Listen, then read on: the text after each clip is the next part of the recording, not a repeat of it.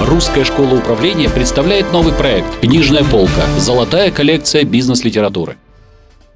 Добрый день, с вами программа «Книжная полка» и ведущая Марьям Ткачева. Сегодня много издательств выпускает бизнес-ориентированную литературу, и задача данного проекта – помочь читателям определиться с выбором правильной, интересной, а главное, эффективной книги. Наши эксперты, преподаватели, с которыми вы можете встретиться или уже встречались в аудиториях Русской школы управления, расскажут в эфире о своих любимых книгах, которые они рекомендуют к прочтению. И сегодня у нас в гостях очень интересный спикер, научный руководитель программы мини-МБА Русской школы управления, профессор РАНХ и госслужбы при президенте Российской Федерации Михаил Калантай. Здравствуйте. Спасибо, что принимаете участие в нашем проекте «Книжная полка» и помогаете пополнить на сайте Русской школы управления золотую коллекцию бизнес-литературы. Мы сегодня с вами поговорим о очень интересной книге. Э, книга Мартимера Адлера «Как читать книги. Руководство по чтению великих произведений». Э, ведь, э, согласитесь, важно не просто читать литературу, важно научиться читать ее правильно. Да, это абсолютно верно. И тема очень актуальная, потому что и из года в год, изо дня в день поток информации просто а, перегружает наш мозг, и мы не знаем, как, как с, с ними, с этой информацией справляться. И хотя книга написана а в 1940 году, это первое издание Мортимера Адлера, а она остается актуальной сегодня. Более того, в этой книге есть несколько очень практических советов, как читать книги, в том числе по бизнесу. А, потому что, как ни странно, мне кажется, со школы у нас возникло ощущение, что мы все умеем читать. Увы, к сожалению, это не так. Да, действительно, вопросы, которые затронуты в этой книге, несмотря на то, что прошло там 40-х годов уже очень... 76 лет. Боже, как много, 76 лет, затронуты вопросы как раз о системе образования, мотивации, вернее, отсутствии мотивации к чтению. И сегодня эта тема э, точно так же актуальна, как и в 40-е годы, по всей видимости. А когда ты, когда, э, когда ты читаешь эту книгу, э, то, очевидно, чувствуешь э, вот дуновение ветра той эпохи. А она, она, она, э, она написана в таком, я бы сказал, воспитательном стиле, где очень много дается советов, как э, себя перевоспитать, как научиться познавать э, новые знания и много-много другое. Но она имеет и абсолютно практическое значение. Но два слова о том, кто такой Мортимер Адлер. А человек, который прожил длинную жизнь, он умер в 90 8 лет, представляете? Родился в 1902 году, умер в 2001 году. Удивительно. А, удивительно. А, во-вторых, он еще 88 лет преподавал в университете, что говорит о том, насколько у него ясный был ум. Э, э, э, эта, эта, эта книга его прославила, как, как читать книги, руководство по чтению великих произведений. Именно так она переведена на русский язык. А в английском языке она звучит немножко по-иному, и в буквальном переводе как получать образов... образование, как получать либеральное образование. Либеральное это как? Как читать книги, или как получать, я бы сказал, образование вне рамок университета или вне рамок школ. То есть о саморазвитии. Да, речь идет о саморазвитии. Очевидно, у большинства людей э, обучение чтению заканчивается первым или вторым классом, когда их научили читать, Алфавит. когда их научили читать по слогам. К сожалению, больше школа наша нас не продвигает. А мой опыт, а мой опыт, в том числе обучения в бизнес-школах Америки, показал о том, что это является ключевым навыком подготовки, подготовки менеджеров среднего звена на программах MBA. Они должны уметь быстро читать. К сожалению, этому не уделяют внимания ни в каких бизнес-школах, разве что на отдельных тренингах по быстрочтению в России. Есть у нас такие тренеры. Это первое. А, а теперь к делу. Конечно, книга включает а, много, а, много глав, 17 глав. А, и первая часть посвящена тому, как читать, а вторая часть, почему надо читать и что дают книги нашей жизни. И вот эту часть, дидактическую часть, вторую часть мы сейчас опустим, потому что у нас не хватает времени, но поговорим о том, как можно читать. Условно говоря, существует четыре типа э, чтения, говорит Адлер. Это первое, элементарно, когда мы просто читаем по словам, стараясь уловить смысл и сюжет. Обычно этим занимается большинство людей, которые открывают книгу. Они читают по словам, я это вижу в аудитории. Второе, они э, пытаются понять смысл слов и потом сюжет. Это самое простое, это то, чему учат, по правде говоря, в школе. Иногда так можно читать перед сном художественную литературу. Но нас, э, и меня в частности, больше интересуют э, другие три, три метода, о которых, на которых останавливается в большей степени Адлер. Первый, первый из них называется инспекционный. Чтение так называемое по диагонали, скользящим взглядом. Мы смотрим начало страницы, потом переходим к концу и так, и, и так начинаем по-иному работать. Я думаю, что когда я читаю книги, я в 80% случаев именно так читаю. Но мой сын говорит о том, что ты неправильно читаешь, вот, а ты вот на этой странице прочитал кто-то. Ну, знаете, в современном ЕГЭ, я вот вас перебила, в современном ЕГЭ как раз по литературе есть такие вопросы, например, на чем коробочка въехала на скотный двор, если мы говорим о романе «Мертвые души». И как раз когда мы читаем э, не, не глубоко не погружаясь, то вряд ли наши дети смогут э, сдать это самое сдать ужасное это, ЕГЭ. Я больше скажу, наверное, вся, любая художественная литература предполагает, что мы должны читать э, вот, вот этим полным методом, элементарным, который предполагает, что мы должны улавливать сюжеты. Потому что часто в художественных книгах ценность представляет еще детали, э, слова, предложения вот стиль автора. Вот это еще надо уловить. А э, Дети, конечно, ловят сюжет в большей степени. Но вернемся. Дети как раз читают. Правильно, правильно. Но вернемся к э, так называемому инспекционному чтению, чтению по диагонали. Что это за метод? Знаете, когда вы, а когда вы приходите в книжный магазин, например, говорит Адлер, листаете книгу, и вы хотите получить какое-то представление для того, чтобы купить ее или нет, что вы делаете? Э, и он четко говорит о том, что э, вот то, что вы делаете, это и есть инспекционное чтение. Первое, вы должны прочитать название. Второе, изучить первую и последнюю страницу, потому что, оказывается, это очень важно. Э, казалось бы, пишет автор, это, это кажется очевидным, но очень многие их им пренебрегают, сразу же переходят к содержанию.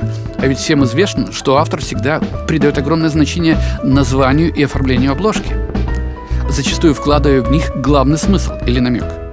И Адлер говорит о том, что очень часто мы можем, глядя по названию, понять, эта книга полезная с практической точки зрения, либо только теоретическая.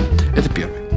А второе, конечно, очень важно понять, э, понять а, а, оглавление. Поэтому следующий шаг, когда вы прочитали первые и последние страницы, вы узнали, кто автор, впоследствии вам обязательно надо еще посмотреть, почитать об авторе что-то, чтобы чтобы не тратить деньги. Но в книжном магазине иногда это не получается. В следующий раз вы должны внимательно читать оглавление, предисловие, пролог. Невероятно важно. Все книги, которые пишутся, бизнес-книги, особенно которые пишутся в западных странах, они очень структурированы. И там издательство обязательно требует от автора, чтобы он в, оглавле, э, в предисловии сказал, о чем это – прочитав буквально и понятно э, предисловие, вы будете почти на 80% понимать, о чем эта книга. И же понимать, покупать, не покупать. И покупать ее, без воды. И, и, и не покупать. И этого достаточно. И более того, это вам дает возможность понять, что часто в бизнес-книгах есть какая-то изюминка, которая точная надо знать. Все остальное это скорее э, скорее комментарии и различного рода примеры. Так вот, когда вы читаете предисловие, например, в бизнес-книгах, вы четко знаете, что вам надо. Потому что как бизнесмены нас часто, у нас ограниченный интерес к той или иной теме. Кто-то интересуется маркетингом, кто-то финансами, кто-то управлением персоналом. И это дает вам понимание того, это хорошая книга или нет. А третье, конечно, очень важно, надо, надо читать э, после, последнюю э, страницу, связанную с тем, выводы, которые... Или, выводы, резюме. Заключение, иногда резюме, как угодно называется. Угу. А, я хочу сказать, что почему эта методика работает. А, потому, что, а, потому что дальше работает несколько вещей. А, когда вы работаете в бизнесе, вам приходится часто читать отчеты. Точно так же читается отчет. Вы должны прочитать э, executive э, summary, это называется введение, где будет четко все написано, и заключение. И только потом, когда вы прочитаете в введении, так называемом executive summary, о чем здесь писано, вы найдете главу и более детально. Потому что в бизнесе вы не можете, как художественную литературу, читать огромные отчеты. Вы просто потеряете свое время и будете неэффективным. Э, могу только сказать о том, что именно Адлер именно Адлер подтолкнул многих людей сегодня к тому, как, как читать книги, бизнес-литературу. И в этом году, например, э, в этом году э, сайт Harvard Business Review Russia опубликовал статью Питера Брэгмана «Как научиться читать по книгу в неделю». А вообще это какое-то новое веяние на Западе, что бизнесмен должен читать одну книгу в неделю. И вот, ну, это а... как бы некая мотивация бизнесмена, да, новый план. Да, а, отчасти, может быть, это веяние в том числе сформировал тот же э, президент компании Facebook – Марк Цукер, Цукерберг, который дал слово, что он прочитает 52 книги, ну да, например, в прошлом вызов. году. И он отчитался об этом. А, так вот, э, как раз Питер Брэгман идеально скопировал, э, скопировал нашего автора Адлера и сказал о том, как надо делать. Начните с автора, кто написал эту книгу, прочитайте его краткую биографию – если э, удастся, найдите небольшое интервью с ним или статью э, о нем в интернете. Идеальная вещь. Второе. Прочитайте название книги, под заголовок, комментарий на, на обороте. Третье. Почитайте вступление и заключение. А дальше прочитайте бегло, просмотрите каждую главу и остановитесь на той, которая нужна. И снова, когда вы прочитали, последним этапом, снова вернитесь к оглавлению. Вот когда я э, э, в рамках вашей, вашей программ вашим, э, говорю о том, что есть хорошая книга, то я всегда говорю, что «Игра на победу» сделана классическим образом, потому что она написана президентом, президентом Procter Gamble, который точно знает, как надо это делать. Вот там надо прочитать содержание обязательно, а в конце это, потом пробежаться по каждой главе, потом снова заключение прочитать. Этого достаточно.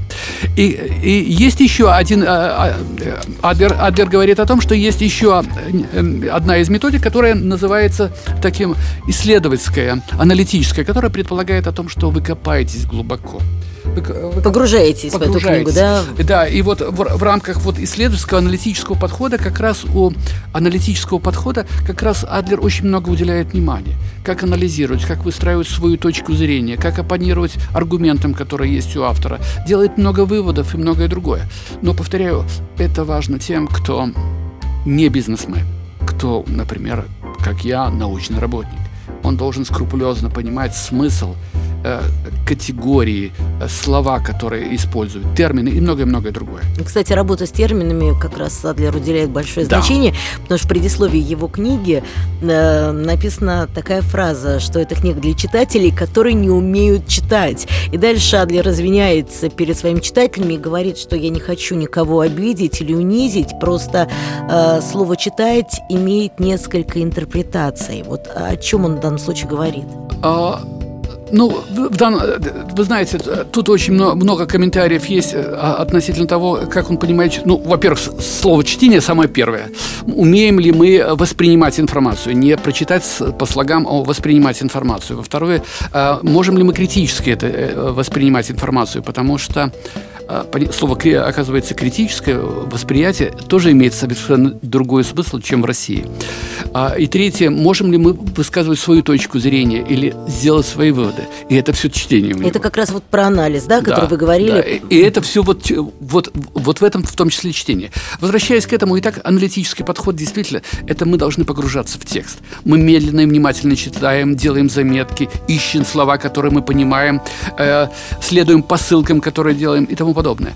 А основная задача – полное понимание усвоения тех идей, которые изложены в тексте. И, наконец, последний исследовательский, э, аналитический и последний исследовательский тип. Когда я пишу диссертацию, либо кто-то пишет статью, он часто берет еще следующее. Он кладет две книги. И даже три. Зачем? Потому что я хочу дать обзор разных точек зрения и показать о том, что моя четвертая точка зрения еще лучше – Поэтому я и пишу статью. В противном случае нет смысла мне писать статью, а кому-то читать.